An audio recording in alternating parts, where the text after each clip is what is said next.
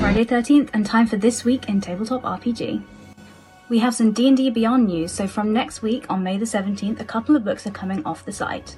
Volo's Guide to Monsters and Mordenkainen's Tome of Foes will be unavailable to purchase on D&D Beyond permanently after this date.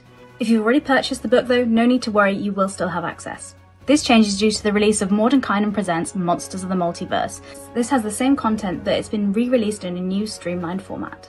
Edge Studios gave us two announcements this week. A new edition of Midnight is coming out. There's a new trailer which you can have a look at on enworld.org. Midnight Legacy of Darkness is set for release on May 27th, updated to modern 5th edition D20 rules. Edge Studios also announced some new Star Wars reprints are on their way.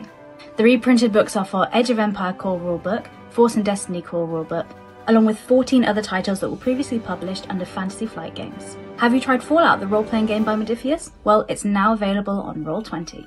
The core rule bundle gives you access to the virtual tabletop, including lots of goodies for the platform and a module with a bang or a whimper. It's already set up on Roll20 for you to use, and you can get the Fallout bundle for around $50 now.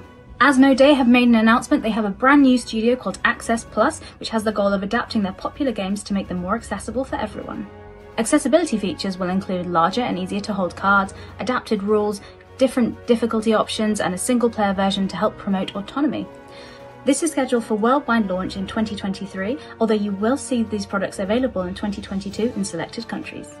Several charity bundles for tabletop RPGs have been launched this week, set to benefit reproductive healthcare in America. At EN World, we have a weekly article, RPG bundles, freebies, and sales news. We do this article every week, and here we'll list out all the different bundles and sales options available, so you can check that out to find causes you want to support and also get a good deal at the same time. If you'd like to hear these stories discussed in more detail, you can listen to Morrus's unofficial Tabletop RPG Talk podcast, or you can read all about it at enworld.org.